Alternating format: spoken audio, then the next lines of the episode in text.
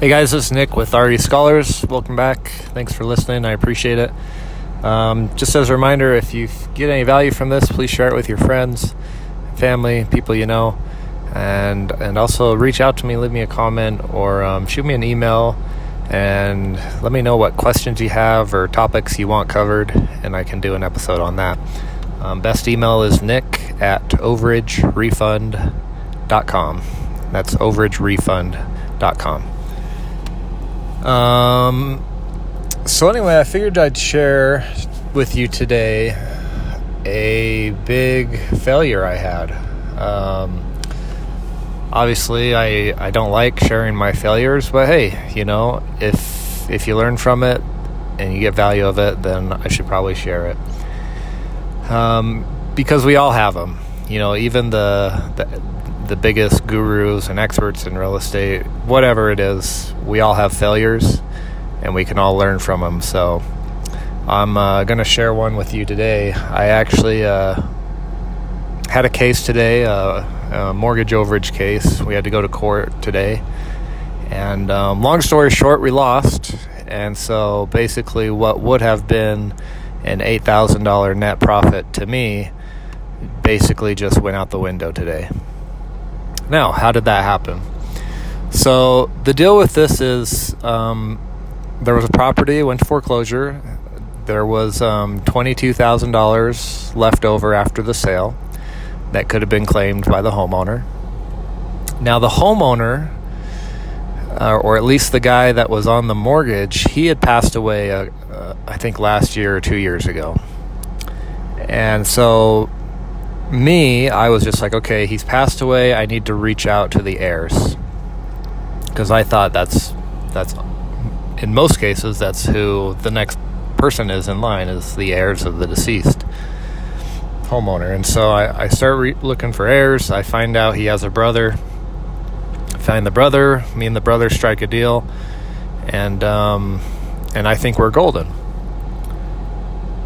Um long story short, we had someone else submit a claim to the funds, and so when when more than one claim is submitted, usually you have to go to court, and the judge has to decide who's going to get the money. And it turns out this person that submitted the claim was also an owner of the property. Now, this person was the daughter of the deceased homeowner's ex wife. Um, and so this person was not a blood relative of the homeowner. However, at some point in time, um, the deceased homeowner, homeowner had put this lady in, on title, and so she was actually part owner of this property. And that's where I screwed up. Is I overlooked the fact that there may have been more than one person on title. Um, because, you know, in most cases, usually it's a husband and wife or a husband that's on title and that's it. Well, in this case, it was a man and his, uh, I guess, daughter in law, stepdaughter in law. She wasn't a blood relative, but anyway, she was on title. I overlooked that, and because I did, I lost out on $8,000. So, lesson learned is be aware of the details, the fine details. Um, there is a lot of little small details that will make or break a case, especially when you're doing overages. Um, one small detail that you overlook could be the difference between whether you get a check or whether you waste a bunch of time and money. So, um, again, I, I don't like sharing that, but it's reality. I don't win all the cases I do. And in this case, this could have been prevented had I been more diligent in my um, research. I could have reached out to her instead of the brother, and I could have saved myself a lot of time, and I, maybe I wouldn't have lost out on $8,000. So,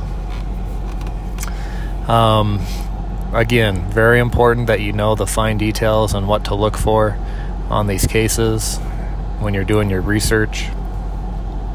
Um, if you want to learn and, and, you know obviously, this is just one detail. There's many details you have to know.